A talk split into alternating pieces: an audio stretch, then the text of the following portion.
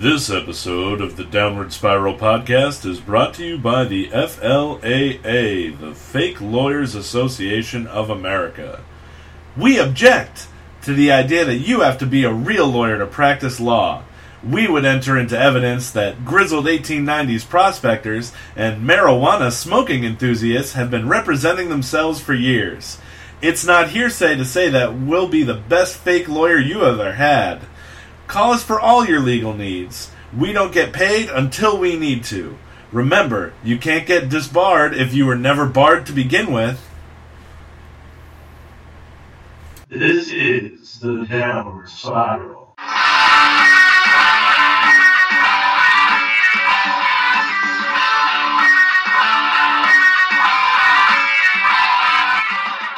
All right, and welcome to episode 12 of the Downward Spiral podcast. I am your host at Asteroid Phil S. No guest today. It's Godfather Week on the Downward Spiral podcast, and what that means is we're handling all the family business. Everything that's been bothering me for the last couple months, haven't got a chance to talk about. We're putting it all on the table. Resolve it right now for you. Breakout, Lucille. It's August. We're recording this August 9th. And what does that mean in August? Dog days, 90 degree heat, everybody's sweating, hitting the beach. And that age old tradition, the NFL is going to court. Don't need Peter Guns to know that this is deja vu. Every single year, it feels like since 2007 with Spygate, the NFL has ended up in some kind of scandal that Roger Goodell is handling terribly. 2007, you had Spygate. Then you had Bountygate. Then you had uh, the Dolphins bullying scandal. You've had countless domestic violence uh, situations going from Ben Roethlisberger barring people in bathrooms and allegedly sexually assaulting them. The charges were dropped. Uh, to Ray Rice punching his wife in the elevator, Greg Hardy slamming his wife's head in the toilet, Ray McDonald doing all kinds of crazy stuff. The only thing that they have in common is that Roger Goodell is being crazy. So, what we're going to talk about today, putting Roger Goodell in the crossfire, going after Deflategate and Tom Brady. Uh, like I said, we're recording this August 9th. August 12th, uh, Brady and Goodell will sit down in the same room with Judge Richard Berman uh, for their first settlement hearing. Uh, they have a second one scheduled for the 19th before they officially go to legal arguments. But at this point, both the Players Union and the NFL have filed their official legal briefs upon which they will be making their oral arguments. Keep in mind, it's August. This story started in January. Kind of ridiculous that we got to this point, so I think we should probably take a minute and see how we got here. First, your official disclaimer I am a Patriots fan. I've been a Patriots fan my entire life. I'm going to try to be as objective as possible here, but at the same time, my view of this story has been colored from moment one by the fact that I am a Patriots fan. So, if you're a hater, understand that my opinions might not exactly match up with yours in terms of my interpretation of some of the evidence. But I do feel like all true NFL fans will be able to see through the bullshit that the league is spinning and see that this is hurting the players and their teams potentially a lot more than it's hurting the Patriots and Tom Brady to begin with. And so this is much more a league matter than it is just time to hate on the Patriots again. So where do we start? January 18th, AFC Championship game. Patriots kicked the crap out of the Colts 45 to 7. After the second half kickoff, there was like a delay as they were trying to get balls into the game. It seemed pretty weird at the time, but like I can't remember anything like that happening in any playoff game I can ever think of. But either way, you know, the first half the Patriots had played well. Second half they played even better. Again, 45 to 7. Tom Brady's actually phenomenal in the second half. The 19th. Actually, really I think it was the 18th. Maybe it was after midnight on the 19th. Bob Kravitz, who is uh, was a reporter for the Indy Star, uh, now works for one of their television television stations. Reported that the Patriots are going to be investigated about uh, reported reportedly deflating footballs. Kravitz took a lot of heat from Patriots fans, uh, basically because it seemed like sour grapes at the time, especially because we had no information about it. all you can say about that particular story is he got right. They were going to be investigated for deflating footballs. Now, apparently, what happened was the Ravens had said something to uh, Chuck Pagano, the coach of the Colts, about some K balls, kicking balls, and whether the Patriots' balls were uh, inflated, deflated more than normal. So then Ryan Grigson, general manager of the Colts, sent some very, uh, as a Patriots fan, I'm going to categorize them as sore loserish emails ahead of the game uh, to the officials saying, please, we would really hope that you know you give us a level playing field against the Patriots and like make sure that they're not deflating any footballs. The NFL ignores the shit out of this. Go to the game. Second quarter, D'Qwell Jackson intercepts a ball from Tom Brady. He says it feels deflated. They give it to their coaches on the sidelines, who then report it to Grigson, who goes knocking on the NFL's door. Uh, Troy Vincent, who's the head of football operations, was in attendance, as as well as Mike Kensil, whose name might sound familiar, because Patriots fans are basically blaming him for all of the fake information and leaks that came out after this. Um, they were both there, and so they decide we're going to measure the balls at halftime. They measure the balls, they're underinflated. So they reinflate the balls, they go out and play. Uh, they measure the balls again after after the game. They seem to be fine, but they're going to start an investigation. Reportedly, you know, whatever facts and figures you want. Reportedly, Mike Kensil said on the sideline to the Patriots, "We got you. You're deflating footballs," or something to that effect. Basically, gloating about the fact that the Patriots were caught cheating again. So then, like Chris Mortensen reports that, uh, or 11 out of the 12 footballs that the Patriots were using for the game were uh, were two pounds underinflated. We have a report that there was one football that was as low as 10.1. For everyone keeping score, the allowable range is 12.5 to 13.5. So, they do this. The Patriots, Belichick comes out and does basically his Mr. Wizard uh, impersonation press conference, getting into the Super Bowl, basically saying it was fucking science. I don't know what else to tell you. Uh, and then Tom Brady comes out and gives kind of a bizarre press conference that looks like nobody had prepped him ever to answer questions like this because it seems like a ridiculous thing. And so the NFL decides fuck it, we're going to actually seriously investigate this. In part, I believe the decision was driven by the fact that the NFL believes it, and by the NFL I mean the majority of the owners in the NFL believe that they the Patriots were not punished harshly enough for Spygate. Spygate really feel it's not as big a deal as everybody makes it out to be. It's a practice that everybody in the NFL was doing at the time. Belichick continued to do it after a memo was sent out that everybody needed to stop. So, yes, it's a violation. Did it need to be punished as harshly as possible? No. Was there a lot of false information leaked back then? Yes, including the information that the Patriots were filming the Rams walkthroughs before the Super Bowl, which turned out to be horseshit. So, the Patriots were punished for that. Reportedly, there's an agreement that should Belichick be caught cheating ever again, he's going to be banned for life. Who knows? But either way, that's that's where the NFL's coming from. They decide to launch an investigation. They name one Mr. Theodore Ted Wells as the independent investigator. Ted Wells is the lawyer for a law firm that represents the NFL, so his independence is a little bit in question.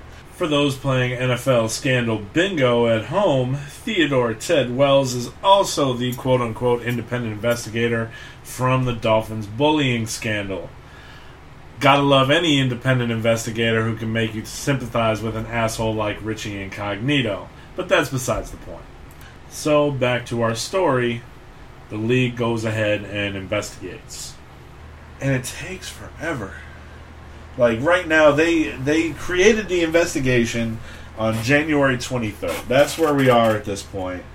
Uh, both the Ravens and the Colts are saying that they didn't uh, notify the league about the deflated footballs.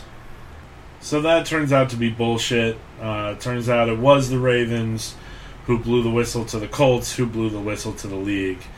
Two of your biggest crybaby teams in the league, your Baltimore Ravens and Indianapolis Colts. So, even before the Super Bowl, Ted Wells says he expects the investigation to take several weeks. Several weeks, it turns out, again, this is before the Super Bowl, January 26th. It's going to take several more weeks. When you say the word several, as an uninitiated person, you're probably thinking, oh, it's going to take like three weeks. It'll take a month, maybe. Nope, May 6th. It takes five months. Four months, really, because it's the end of January to the beginning of May. Four months. 16 weeks. And what fucking universe is 16 weeks several? Releases his report. Uh, first off, the corporation that they use for the science in the Wells report is a company called Exponent, which, without going too deep into their sordid history, is basically science for hire. Like, they're the dudes who said that, like, smoking wasn't bad for you and shit like that. So their science says, oh, it couldn't have been the science and the ideal gas law, which now everybody outside of a middle school chemistry class, high school chemistry class, now knows what the ideal fucking gas law is. It wasn't that that deflated the footballs. Nope, had to be a guy, Exponent says. Science cannot possibly explain the inflating and deflating of these particular footballs, and it definitely had to have been an intentional act by a guy who was probably wearing a hamburger mask on the sidelines. So that's Exponent's report.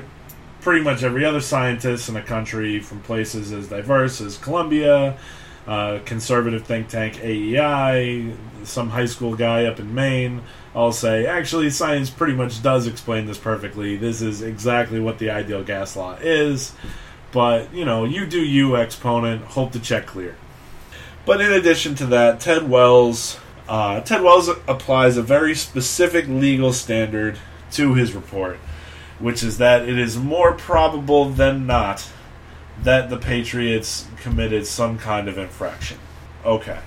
So, in terms of legal standard, for all you street corner lawyers like myself, members of the FLAA, what that means is that it's basically 51% to 49% that the Patriots did something. What that means is that it would stand up in civil court. And they're not doing like beyond a reasonable doubt or anything like that, which is, you know, the criminal proceeding. It's the civil standard. So, like, I get why he used that phrasing. It just sounds kind of stupid. So then, in addition to that, he also says that Tom, one Thomas Brady, Thomas Patrick Edward Brady, was was more than likely generally aware of what was happening. Okay, so for this super sinister ball deflating scheme being hatched by the Patriots' genius ball boys, Ted Wells applies the specific legal standard of more probable than not. Then, when it comes time to describe Brady's involvement, he throws legal standards out the window. And now it's just he was more than likely generally aware. Which means it's basically the equivalent, and many people have made this analogy, of you watching your buddy shoot up steroids in the bathroom and not telling the league that he's juicing.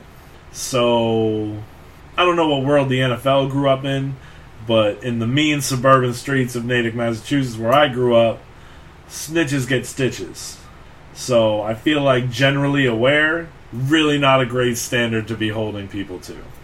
Now, in the middle of this, there's a bunch of text messages between John Jastremski, who was, you know, basically the guy who prepared the balls for Brady, and this dude Jim McNally, people call him Bird apparently, going back and forth about stuff.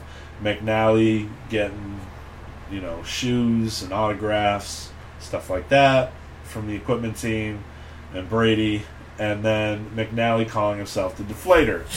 Now, Jastremski and McNally testified that he was calling himself the deflator because he was trying to lose weight. I'm a large dude. If I'm losing weight, I call it losing weight. I'm not deflating myself. So I get that's a stupid text message. More likely, they're trying to cover their asses, but more likely, it's the fact that McNally was the dude who, after you know every practice or you know every game and everything like that, was the dude who deflates all the footballs for storage. That would be my guess. But either way, it doesn't really matter. Because what McNally did was he took the balls out of the officials' room without an official telling him that he could do so, without an official escort from the NFL, went into the bathroom for 90 seconds, disappeared off the cameras, came back out. The process was compromised. Am I going to say the Patriots did it? I have no idea. Is it more probable than not? I have no idea. It honestly, it doesn't even fucking matter at this point. So the NFL, based on the t- on the Wells report, with the Patriots fucking furious at, they uh, hand down the punishments for the Patriots, including like a million dollars in fines and uh, loss of a first round draft pick and another draft pick and shit like that, and basically hammering the Patriots with the harshest penalty in the history of the league. Uh, Kraft is furious, releases a new website called the Wells Report in Context, which goes line by line through the Wells Report attacking all the shit. Wells Report Contest, uh, Context.com. If you have the time, it's entertaining as hell because it's super biased and hilarious. Uh, but it's a lot to read. But either way, that's Bob Kraft being furious. Goes to the owners' meetings around that time. And uh, I think it was like five or so days later. Uh, well, actually, in the middle of this, the uh, the league also suspends Brady for four games, which, by the way, is the same suspension a second time PED user gets in the league. Uh, first time user actually gets a fine and just gets put into the program. Second time user PED program gets four game suspension. But that put in context with the Ray Rice fiasco of getting two games, Greg Hardy getting 10 games, reduced to four on appeal uh, for beating the shit out of his wife, seems kind of stupid and an overly harsh suspension. So Brady appeals the suspension, obviously.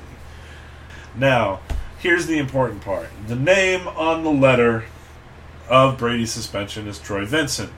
Director of Football Operations. Director of Football Operations has no leeway to actually suspend people. Roger Goodell has that leeway. He can designate a person within his disciplinary group to suspend people. Troy Vincent is not part of that group. This is all within the NFL CBA, collective bargaining agreement. This is all a union fucking fight at this point. So this all happens May 11th. All the penalties come down May 12th. Patriots do their website. Uh, May 15th, the NFLPA says, hey, we're going to appeal Brady's suspension. Then, uh, basically, the uh, Bob Kraft and Goodell meet at a.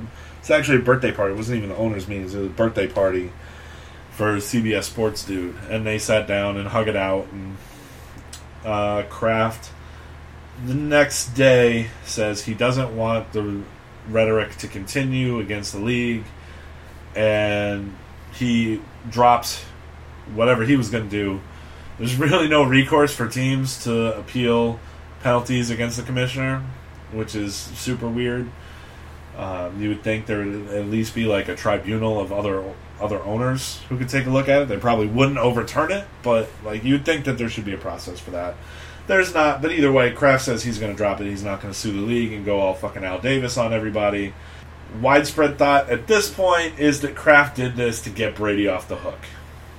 little back channel deal, which is theoretically how the NFL operates. If you're saying that there's a back channel deal saying if the Pats are caught cheating again, Belichick's going to be suspended forever, banned from the league, then you also have to say that uh, this could also be a back channel deal. So th- that's the thought process. Uh, the NFLPA, meanwhile, is asking Goodell to recuse himself from the uh, hearing of Brady's appeal. The reason for that is because first they complain that Troy Vincent doesn't have the power to suspend him. Goodell says, "Well, no, I actually suspended him. Vincent just wrote the letter." So they say, "Well, it seems pretty fucking unfair that you can give the suspension and then hear the appeal of said suspension. That's really not a fair process." And Goodell said, "Hey, it's in the CBA. Go fuck yourself." Because the NFLPA is the weakest professional sports union in America. Uh, Major League Baseball has the strongest union. NBA is actually pretty close behind. Uh, the NFL, NHL Players Union is still actually stronger than the NFLPA.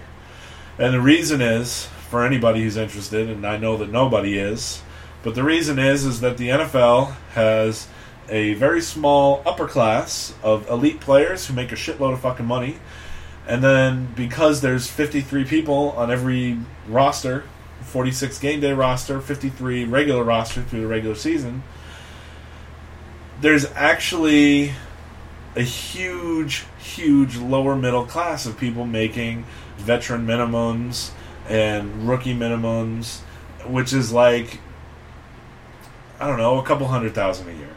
A hundred thousand a year, maybe. Now, that's a lot of money to people like me and you. To somebody who's literally like damaging their brain on every single play, shh, don't tell the NFL. That's actually a pretty raw deal especially when you factor in that the average career length in the NFL is only three years. Now, in three years, I might make less than half than what one of these guys makes at the league minimum, but over the lifetime of my working career, I'm probably going to catch up to some of these dudes, especially when you factor in that I theoretically am not damaging my brain permanently by playing football for three years. But the problem is that those guys need that money, and there's a lot of people willing to step in and make those minimums instead of your elite players. So it's very hard for the NFLPA to actually strike. So Goodell tells the players' union to pound sand in terms of the recusal. They hear his appeal. Don't release any information on the appeal. Uh, Goodell takes another several months, uh, or actually, it was it was a month. It was a month it's June 23rd, the appeal takes place. July 28th, the announcement comes out. It took a month for him to decide on, on a one 11 hour session. It took him a month to decide he's going to uphold the suspension. Go home, Roger! Brady and the NFLPA then decide to go to court. So, here's where the legal stuff starts to get interesting.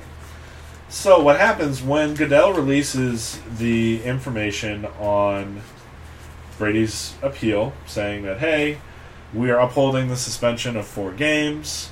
This is after Greg Hardy's ten-game suspension had been reduced to four on appeal. So Brady is now serving the same amount of games for his suspension for a dude who's basically put his wife's head in the toilet and started slamming the toilet bowl lid down on her. I don't want to equate it because legally it falls under different policies. It's still bad optics for the league. And I use those words bad optics because that's what everyone says about Tom Brady's cell phone. In the decision upholding the suspension of Tom Brady, Goodell makes mention of the fact that he had several conversations uh, with John Jastremski where he said that they talked n- about nothing except preparations for the Super Bowl and didn't mention the ongoing investigation of Deflategate, and he found that to be disingenuous. And then he didn't turn over his cell phone, so he was being non cooperative with the investigation. And in fact, when Brady met with Ted Wells on March 6th, turns out he had destroyed the cell phone. The physical cell phone he was using was destroyed and so they couldn't get any of the information. So these are the reasons he's upholding the suspension. So the NFL, the actual league, when they release the decision, immediately files a lawsuit in the uh, federal district of New York so that the players union can't file their lawsuit in Minnesota. Minnesota is where they had some recent successes with Judge David Doty. Um, he was the one who vacated the Adrian Peterson suspension, and it heard a couple other cases. He had, you know, been a little bit more favorable for the union, and so the NFLPA had filed their lawsuit there. But because it's a first file thing, everyone gets sent to New York. The judge that gets assigned in New York is Judge Richard Berman. Uh, basically, takes a case and says, "You guys need to settle this. This is stupid."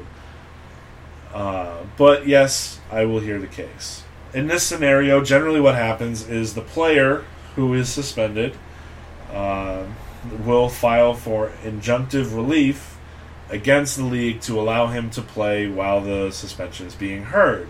Mainly because irreparable harm can come to their reputation, uh, not to mention the fact that if he serves the suspension, and it's eventually overturned, he can't get those four games back. Like he can't go back in time and play them.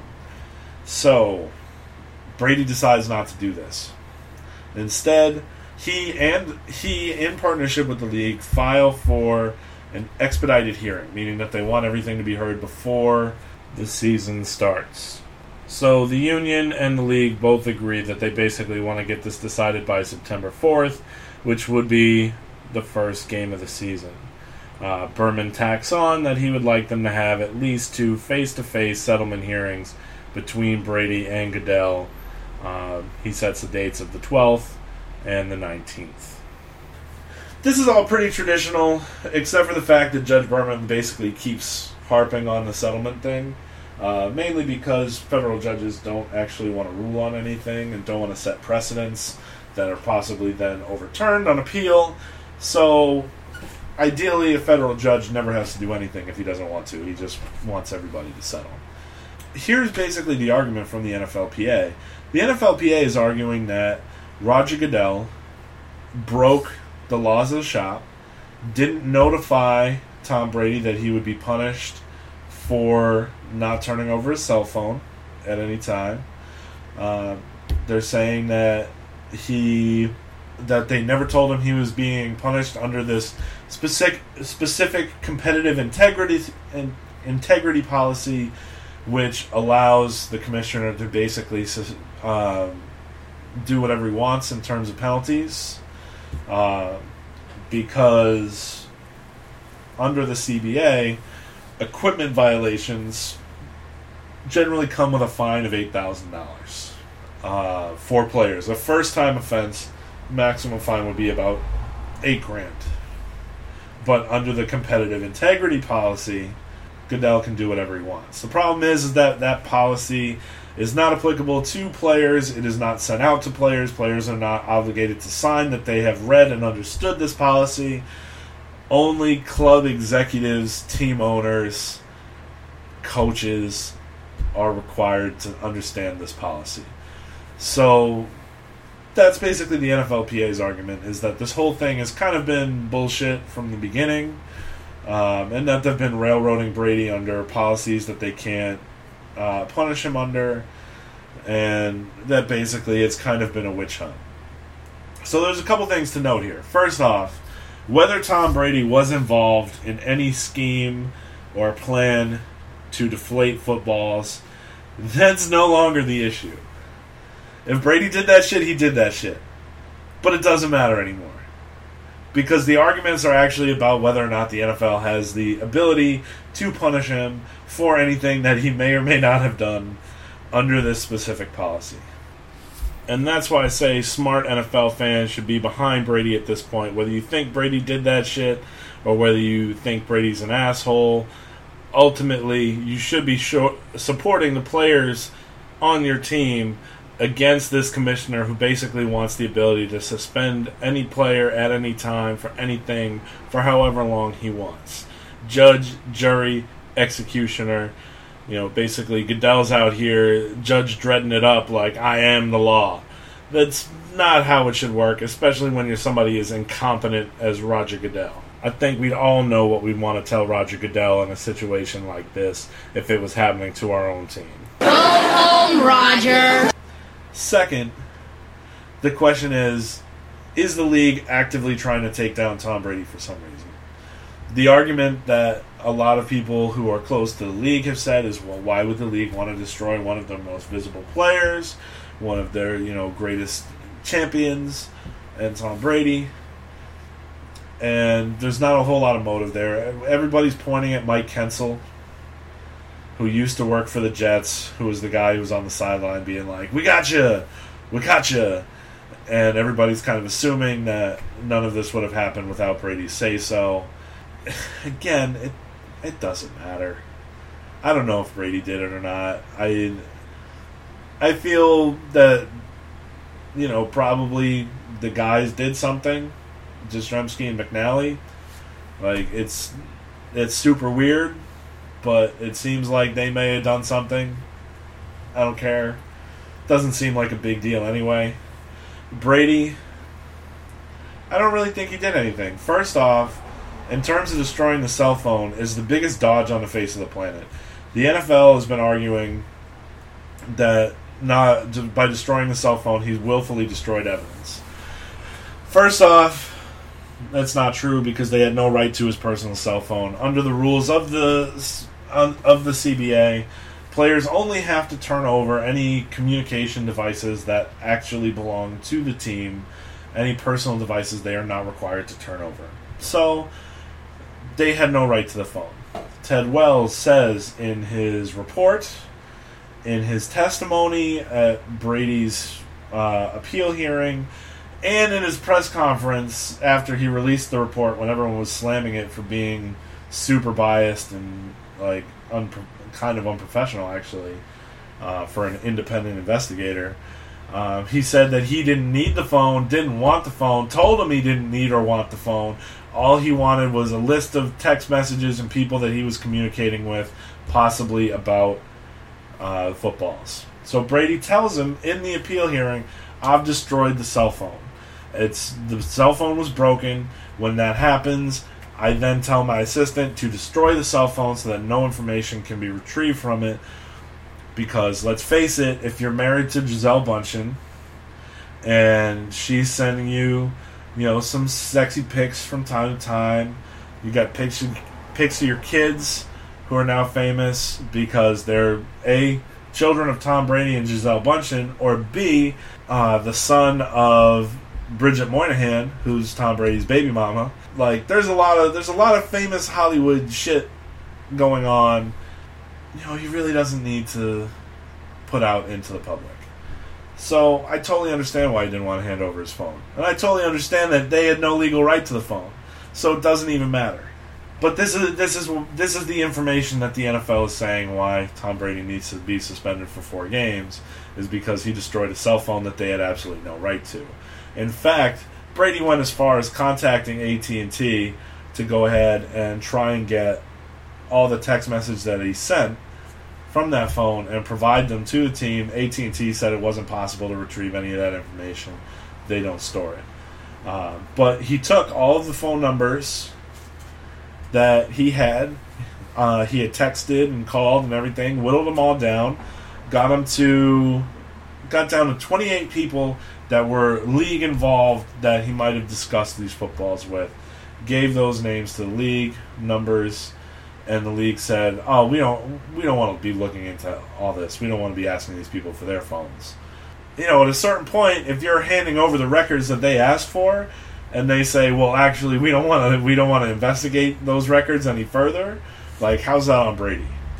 The other piece is the fact that Goodell is saying he in the phone conversations with Jastremski, Brady testified that they only talked about the Super Bowl, and he said this in his in his decision to uphold the suspension.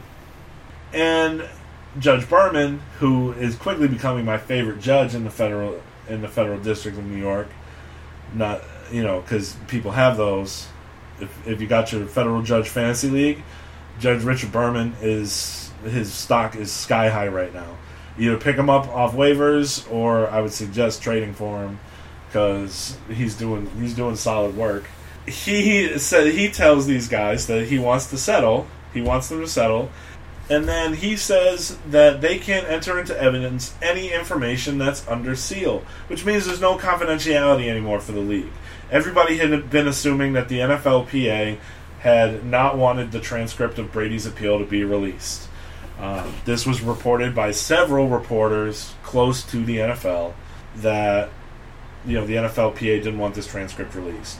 Well, as part of their lawsuit, they enter the transcript into evidence, so it becomes public record, including about like a million emails and other other documents that go along with it. Um, what's interesting though is in the transcript, Jeffrey Kessler, who's Brady's attorney, who is a notorious league beater when it comes to lawsuits, actually goes on the record saying, "Hey, can we release this transcript immediately? I would like uh, this to be a matter of public public record because there's a lot of public interest in it, and people want to see it. And the NFL is the people that shut them down. Why? Because there's a lot of things that make the league look bad. There's Ted Wells saying that he didn't need or want the phone. There's the fact that the science guy was basically debunked. There's the admission that the NFL's general counsel helped to wordsmith and edit the report, and that Ted Wells wasn't really independent. Uh, there's a lot of shit the NFL didn't want. I don't know. All I know is that in Brady's, in his ruling on the appeal, Goodell says that Brady testified that he and Jastremski talked only about the Super Bowl and that he found that to be disingenuous and lacking credibility. Well, now we got the transcript. We go back and read the transcript, and Brady says, in response to the question about Jastremski, and I'm paraphrasing here, he says, yeah, we talked about the Super Bowl and getting ready because he had never prepared for a Super Bowl before, and so I wanted to make sure he was good on that end. And then we were also talking about uh, the scandal and the footballs and trying to make sure that he was good on that end too, and it wasn't distracting him because again, we had the Super Bowl to prepare for. So Brady actually goes on the record saying, "Yeah, we talked about Deflategate." And we talked about the Super Bowl. It was kind of a wide ranging conversation. I don't remember the specific details. Go home, Roger. Goodell, at the very least, misrepresented Tom Brady's testimony in his ruling on the appeal. At worst, he lied about it. The legal difference being that Goodell had to have malice in t- malicious intent in order for it to be considered a lie. Um, I tend towards lie. I tend towards it being a flat out lie because when you're upholding a suspension of somebody and you are basically misrepresenting their testimony and you are using bullshit PR tactics talking about a phone that you have no legal right to um, in order to you know basically paint this dude as a bad dude who needs to be suspended. That to me starts to scream malicious intent. I don't know that's just me. But at the end of the day what this whole thing has become about is it's become about Goodell's power over the players in terms of disciplinary functions. And I gotta say, it's a very it's become a very distressing system because we've gotten to the point where Goodell, and he's wanted this from the moment that he came into league because he came into a league with Adam Pac-Man Jones and a lot of dudes going out and getting into trouble in strip clubs and uh, stuff like that. Now the problem is more uh, problems of domestic violence, which are becoming much more prevalent in the league, or at least the attention being given to them is much more prevalent because there's been domestic violence incidents in the league going back pretty much as far as you can remember. Um, I think the first one that I vividly remember was in 1996. Rae Carruth, who was on the Pan- Carolina Panthers wide receiver, uh, murdered his pregnant wife and left her car, left her in the trunk of his car um, on the side of the road. Um, that dude is in jail, big time. But you know, you want to talk about domestic violence incidents? You have Jovan Belcher from a couple years ago, kills his wife, kills himself. Um, there, there's a lot of these kind of events happening, and whether or not you want it related to the fact that these players, these dudes, are playing a collision sport that has now been scientifically and medically shown to be damaging their brains at you know a very basic level. I don't know what you want to call it, but the league's in trouble, and Goodell is now a big part of it. Because the other thing is that you have this white paternal figure punishing a league that's mostly African American, basically on his own whims, because he feels that they're not. Not even because they necessarily broke rules, but because he's disappointed in them. And I get it. Tom Brady's a white guy. Like, you want to talk about white privilege? Tom Brady has all of it. He has all of the privilege. In this particular case, he's the same as any other player in the league, including those dudes making, uh, you know, the mi- minimums in the league with no rights and no guaranteed money or anything like that, because he's just at the whims of the almighty Goodell. Also, if you think that Goodell hasn't for a second thought to himself that it's good for him to be seen punishing such a visible white player as the black players in the league are starting to complain that they are punished unfairly and harshly, uh, you're kidding yourself.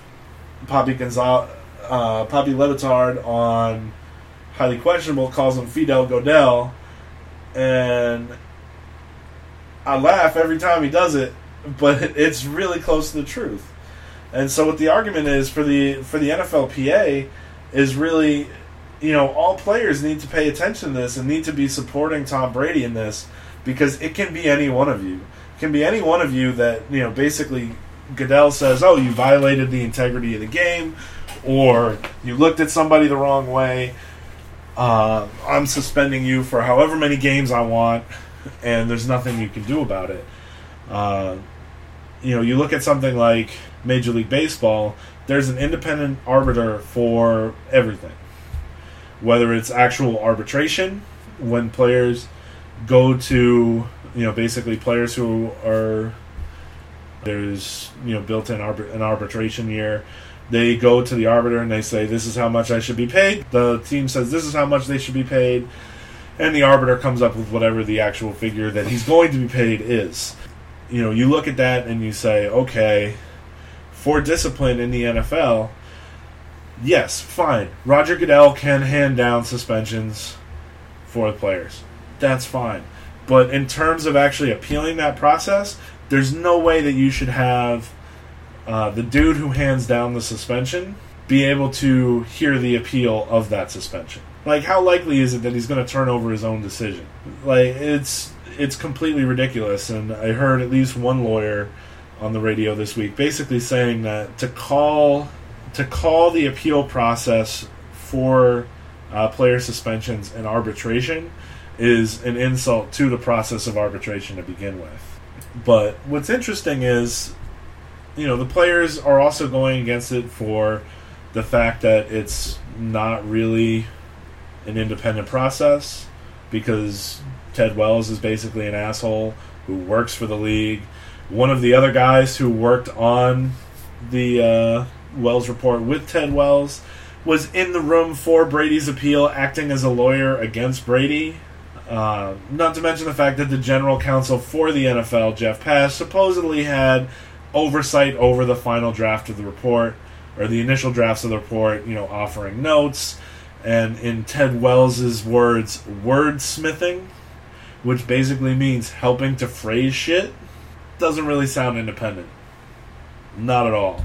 Basically, the NFL hired a team to go in and prove that the Patriots were cheating. That's what they did. It's a great report. He did his job. There's nothing wrong with the job Ted Wells did. They just need to stop insisting that it was independent. Just put it all on the table. No, it wasn't an independent investigation.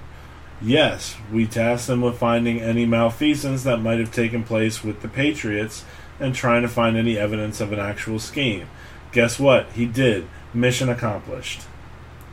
But again, we're getting kind of close to the end of this story. Thank God. So, Wednesday, I think it's Wednesday the 12th, they're going to sit down for some more settlement things. But in the meantime, the NFLPA and the NFL have submitted their legal briefs. So, in the brief for the NFLPA, the NFLPA uh, calls Goodell an evidently partial arbitrator, which means that he's biased. That's fancy lawyer words for biased. And basically, in terms of their unfairness, they say his reliance on Ted Wells, uh, the conflicting roles played by Wells and his colleagues, um, the fact that the league never corrected the misinformation that leaked out about the story initially, which was harmful to both the team and to Brady, saying that 11 out of 12 balls were deflated. Not true. That one of them was as low as 10.1. Also not true, and they had the measurements, so how the fuck do we get 10.1 out of fucking thin air? Uh, and that information was never corrected by the league. Um, as part of this process, Robert Kraft went back to WellsReportContext.com and released it, released emails from the Patriots lawyers and PR team to Jeff Pash and the legal team at the NFL saying, "Hey, can you guys correct this shit because the leaks are coming from your end?" And Jeff Pash was saying, "I don't think we can say the leaks are coming from our end, but no, we don't want to stop them because we don't want to cause more." uh, confusion and speculation. Which is a weird fucking thing to say when the Patriots are asking you to correct speculation and confusion. So, if there's speculation and confusion out there that 11 out of 12 balls were 2 pounds underweight, and that one of them measured 10.1 psi, and you come out and say, no, that is factually incorrect, I don't understand where the more confusion and speculation is coming from. So it's weird that, like, all of this is super weird that the NFL would behave in this manner with one of their marquee franchises, uh, marquee owners, and marquee players. Like, I don't know what the intent is. I can't give you the motive on this. All I know is that it's really fucking shady. So the NFL, in their brief, basically actually now goes on the offensive for the first time saying that it doesn't matter whether Ted Wells was independent or not, because there's no language in the CBA saying that there has to be an independent investigation. Only that, you know, basically the league would investigate or something like that. But at this point, that makes absolutely no sense as an argument because Goodell has been maintaining Ted Wells' independence for fucking eight months at this point, or seven months, or whatever the fuck it is. It's ridiculous. So, like, even January 23rd, when they announced the investigation from Ted Wells, Mr. Wells and his firm bring additional expertise and a valuable independent perspective. From May 6th, when the report came out, Goodell's statement I want to express my appreciation to Ted Wells and his colleagues for performing a thorough and independent investigation. Why do you keep harping on it's independent if it doesn't matter? Because now you're kind of admitting that he's not. So, you know what? Go home, Roger. And then the NFL is, you know, basically the NFLPA is also arguing that a player in the NFL cannot be suspended for general awareness of the misdeeds of others. Um, they're saying it's the competitive integrity policy, which is roughly the same equivalent as a PED suspension. And what they're saying is is that you can't punish Brady for being generally aware of what Jastremski and McNally were doing, because you also can't hold your teammates, like basically get your teammates in trouble when you're the one taking steroids. Well, he knew that I was taking steroids, so he should be suspended too. No, that's not how that fucking works. It's a very, it's actually that's a particularly compelling argument from the NFLPA. Um, the NFL's argument is that he's being punished for more than that. He's saying that he approved of, consented to, and produced inducements in support of a scheme to tamper with game balls and willfully obstructed the league's Deflategate investigation. So what that means is that Brady was behind the whole thing. He was the mastermind, and he was bribing these guys to do it with the autographs and everything like that. Now, if the if Judge Berman holds that that is true, that's a bad day for equipment managers and staff on every football team in the league. And the reason is is because autographs and autograph memorabilia are one of the biggest like quid pro quos in that relationship between the equipment staff and the players. Hey, can you get me those gloves that I want? Sweet. Here's an autograph thing. Here's you know, basically, oh, hey, can you run out and do this favor for me that's kind of beyond your job description? Oh, great. Thank you so much. Here's the autograph thing. Like, that's kind of how that relationship works, which is why Brady said, I basically sign whatever I'm asked to sign, you know, from anybody who works for the team. He goes, I don't ask questions, I just sign it.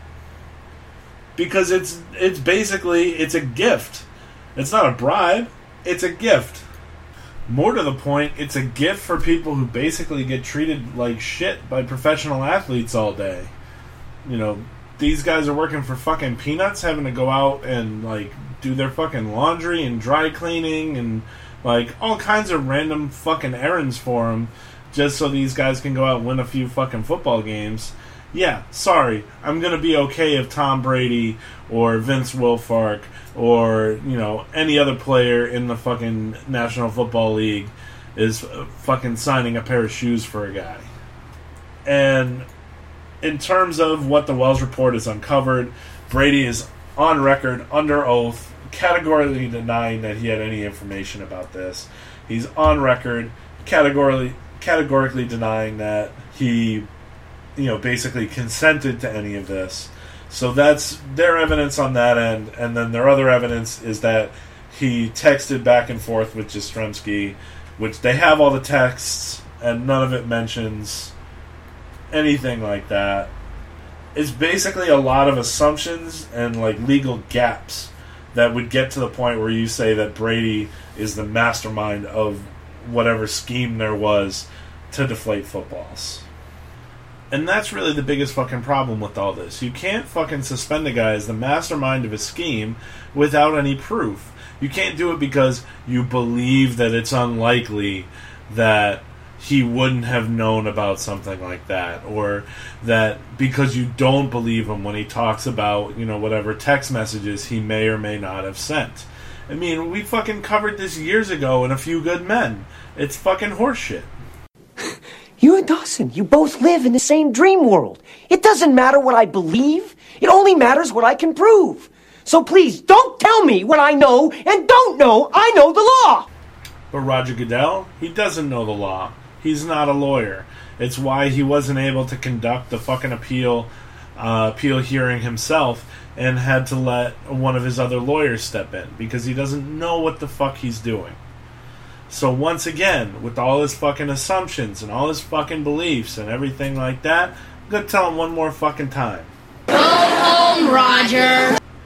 Matt Chatham, who is a former linebacker for the Patriots, who now runs a website Football by Football, based out of New England, has been arguing for months that basically the explanation for all this is fucking science, and we need to get over it, and the NFL needs to take it up the ass and just be done with it.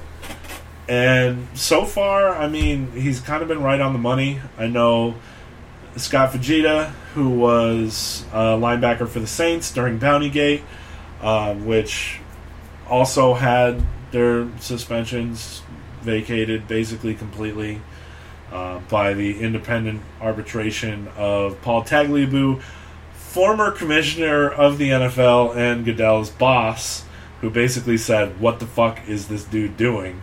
All these suspensions are gone. You have no evidence." What Scott Fujita said is basically he doesn't know all the details of the Deflategate case, which is one of the smartest things anybody can say in this particular instance. You have a lot of former players, current players speculating on this, including Jim Kelly, saying, I think Brady's guilty because he's not doing enough to clear his name. I mean, he's suing the fucking league, Jim. I don't know what else you want him to do. I mean, do you want him to do the fucking Cersei Lannister fucking shame walk? Through, no, I'm definitely fucking innocent, and have fucking Roger Goodell walking behind him, yelling shame while he walks through the streets? Well, yeah, no, now we know that he's cleansed. Like, it's fucking horseshit. He's suing the league, he's doing exactly what he needs to do to declare his innocence. If you don't fucking believe him, that's your own fucking fault. But basically, saying he doesn't have all the information, but from what he's seen and what he's read, it seems like the league is for some reason railroading Brady. It seems to be the case. There's a lot of misinformation. There's a lot of uh, defama- defamatory material that's made it into the public consciousness about this, including the fact that they, you know, phrase it that he destroyed his cell phone rather than give it to Ted Wells. No. He told Wells he wasn't giving him the cell phone because he didn't have to give him the cell phone. And honestly, he shouldn't give him the cell phone. He's protected by the union in that case. You know, if my boss comes and asks me for my cell phone, I'm going to say, no, I'm not going to give you my cell phone. You know why? Because I'm already fired anyway. Like, there's no, if you're working in a regular job, your boss isn't going to come ask you for your personal cell phone to look at text messages. They're just going to fire you because that's how that works. The union protects Brady in this instance, so he doesn't have to give him the phone. So he doesn't give him the phone. Then the phone breaks and he has his assistant destroy it because he doesn't want any like any Gisele nudes or pictures of his kids or like information about contracts, endorsements, you know, any of that information to become public. It's perfectly understandable. I mean, people have been making fun of the emails that got logged into evidence. He has an email saying that he believes the Brady Manning thing is going to be decided by the fact that he's got seven or eight years left and Manning has two. And everybody's kind of harping on that on Brady being an asshole. Listen, I think he's exaggerating in both areas. Manning, as long as he can stay upright and not hurt his leg, probably has three or four years left. You know, would I bet that it's more than two? I don't know. Does Brady have seven or eight? We don't know because he doesn't have the injury history that Manning does. I mean, ultimately, again, it's all about health. Nobody fucking knows any of this shit.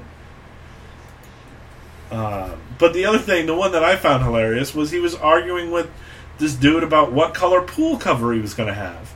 Like, you know, he said, I want the white pool cover. And then the guy came back and said, they're out of white, we're going to do gray.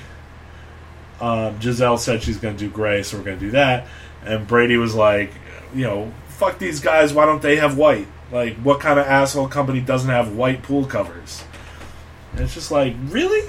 We're, we're to get that mad over pool covers? All right, Tom.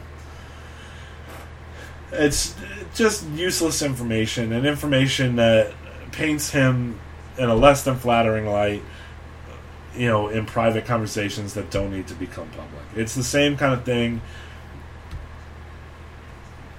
For better or worse, it's the same kind of information that shouldn't become public, like when uh, Donald Sterling is recorded in his own home. Yeah, Donald Sterling is a racist asshole. It shouldn't have taken those recordings for us to realize it and boot him out of the league. Maybe we should have been paying attention to all those housing fucking lawsuits from 10 years ago. Maybe we should have done that. You know, same thing with Hulk Hogan. You know, the recording in his own home, like, yes, you can say that's truly who that person is because that's how they act in their private life, away from the cameras and everything like that. It's still not necessarily fair to them. Uh, and then the other thing is, is that Ted Wells says that him not turning over the phone and destroying the phone was ill-advised and damaged his credibility. Even though Ted Wells himself says didn't need the phone, didn't want the phone, told him exactly what they needed, and then they provided it to him. So I'm sorry, what's the lack of credibility, Ted? Like because he didn't go above and beyond what you wanted? Like it seems like there's a lot of fucking crybaby bullshit happening over this.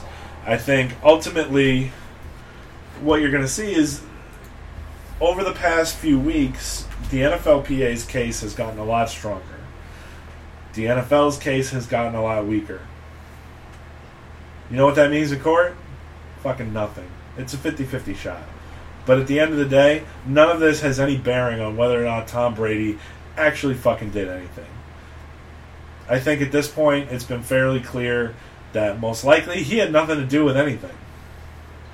And the NFL, for whatever reason, for whatever bizarre fucking reason, has been coming after the Patriots and Tom Brady. Is it because Bill Belichick's an asshole?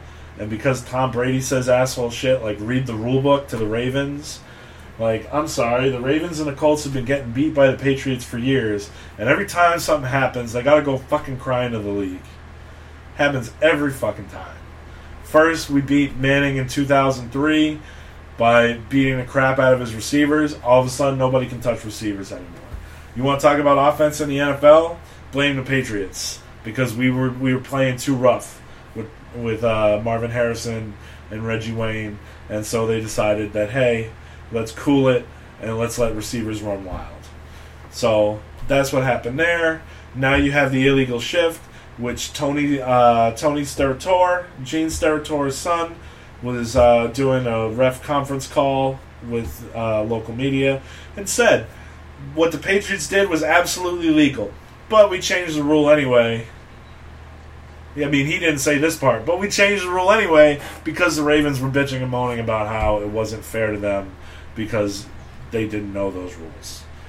What it sounds like to me is that there's a lot of fucking people not knowing the rules, from the people in the fucking league office all the way down to the players on the field. It's the same thing when uh, they were asking Troy Vincent under oath, director of football operations, former player for the Philadelphia Eagles. They asked him, when you measured the footballs at halftime, did you take into account the ideal gas law and the idea that the footballs would deflate naturally? And he goes, no, I had no idea that that existed. Okay. Why, why do we not fucking know this? Like, you know that your fucking tires inflate and deflate? Like, it's the same fucking thing. Like, I hate to be that guy, Troy Vincent, but it sounds like the football player didn't really get a whole lot out of chemistry class in high school. Way to be a fucking stereotype. I don't get it. I don't. I don't, like. At the at the end of the day, I feel like this should have gone away months ago. Hopefully, it goes away this Wednesday. Hopefully, they come out of there with a settlement, and you see Brady pay a fine for not handing over the phone, and everybody goes on their merry way. And honestly, I just think it's time we put this all to bed. Like I, let's let's just face it: suspended, not suspended. Tom Brady's innocent. Suspended, not suspended. Patriots are still going to be in the playoffs, and we'll see what happens when we hit the field then. Like with Jimmy, we'll probably go two and two in those first four games if Brady's suspended. Don't even care at this point. We'll still be there at the end of the season. We always are. Like it's you're not what's what hurts me the most or not what hurts me, but what hurts the team the most is the loss of that first round draft pick. And I think after he's seen the way that the league's treated Brady, I mean, Kraft's pretty pissed about that too. He wishes he never had capitulated. He even said, you know, he he was wrong to put his faith in the league. And I think that's strong words and it's good advice for any player. Don't put your faith in the league. Don't turn over your cell phones. Don't cooperate cooperate with the league only as much as you have to under this current agreement. And when it comes time for the next CBA, I hope to God they strike. I hope to God the players strike and get this shit fixed. Because there's no way that somebody as moronic as Roger Goodell should be should have unlimited authority in terms of punishing players. On that note, this piece of family business is done for the day. I'm gonna get out of here. I've been at Asteroid Phil S. Hit me up on Twitter. Put this out there. Have your any of your friends getting ready for their fantasy league? Listen to this. You'll probably enjoy it. And I'm going to be back later in the week with Kate, where we're going to talk about women and diversity in comic book movies and the Marvel Cinematic Universe. Another thing that you've probably seen me blow up on Twitter about. Putting it to bed. Everything's going to bed this week. Settling all the family business. It's Godfather Week on the Downward Spiral podcast, and I'll see you next time. See how this how this goes down though. Acrobatic, I'm repping the Pats, kid. Pats Nation, we reppin' the Pats, kid. Roger Goodell, you hustling backwards. You see where I'm going with this right here? Hey yo, Pats Nation, we reppin' the Pats, kid. Acro, I'm reppin' the Pats, kid. The takeover, Deflategate's over. Y'all need proof here, let A to the K show ya. While Ted Wells head swells and Goodell deflect shells, they bringing shame on the whole NFL. Straight up and down, they ruin the league's integrity by scapegoating the league's most decorated celebrity. We know the reason for the Brady suspension is because he gets them old geezers ladies' attention. If you ask me, Deflategate's the greatest invention. Cause now we got a whole new list of haters to mention. The NFL needs to ban Jim Irsay for lying to the public and stirring up hearsay. Roger Goodell, it's obvious you are a hater. You want to be the judge, jury, and the arbitrator. Don't persecute a man because you ain't liking him. The balls are deflated because Gronk kept spiking them.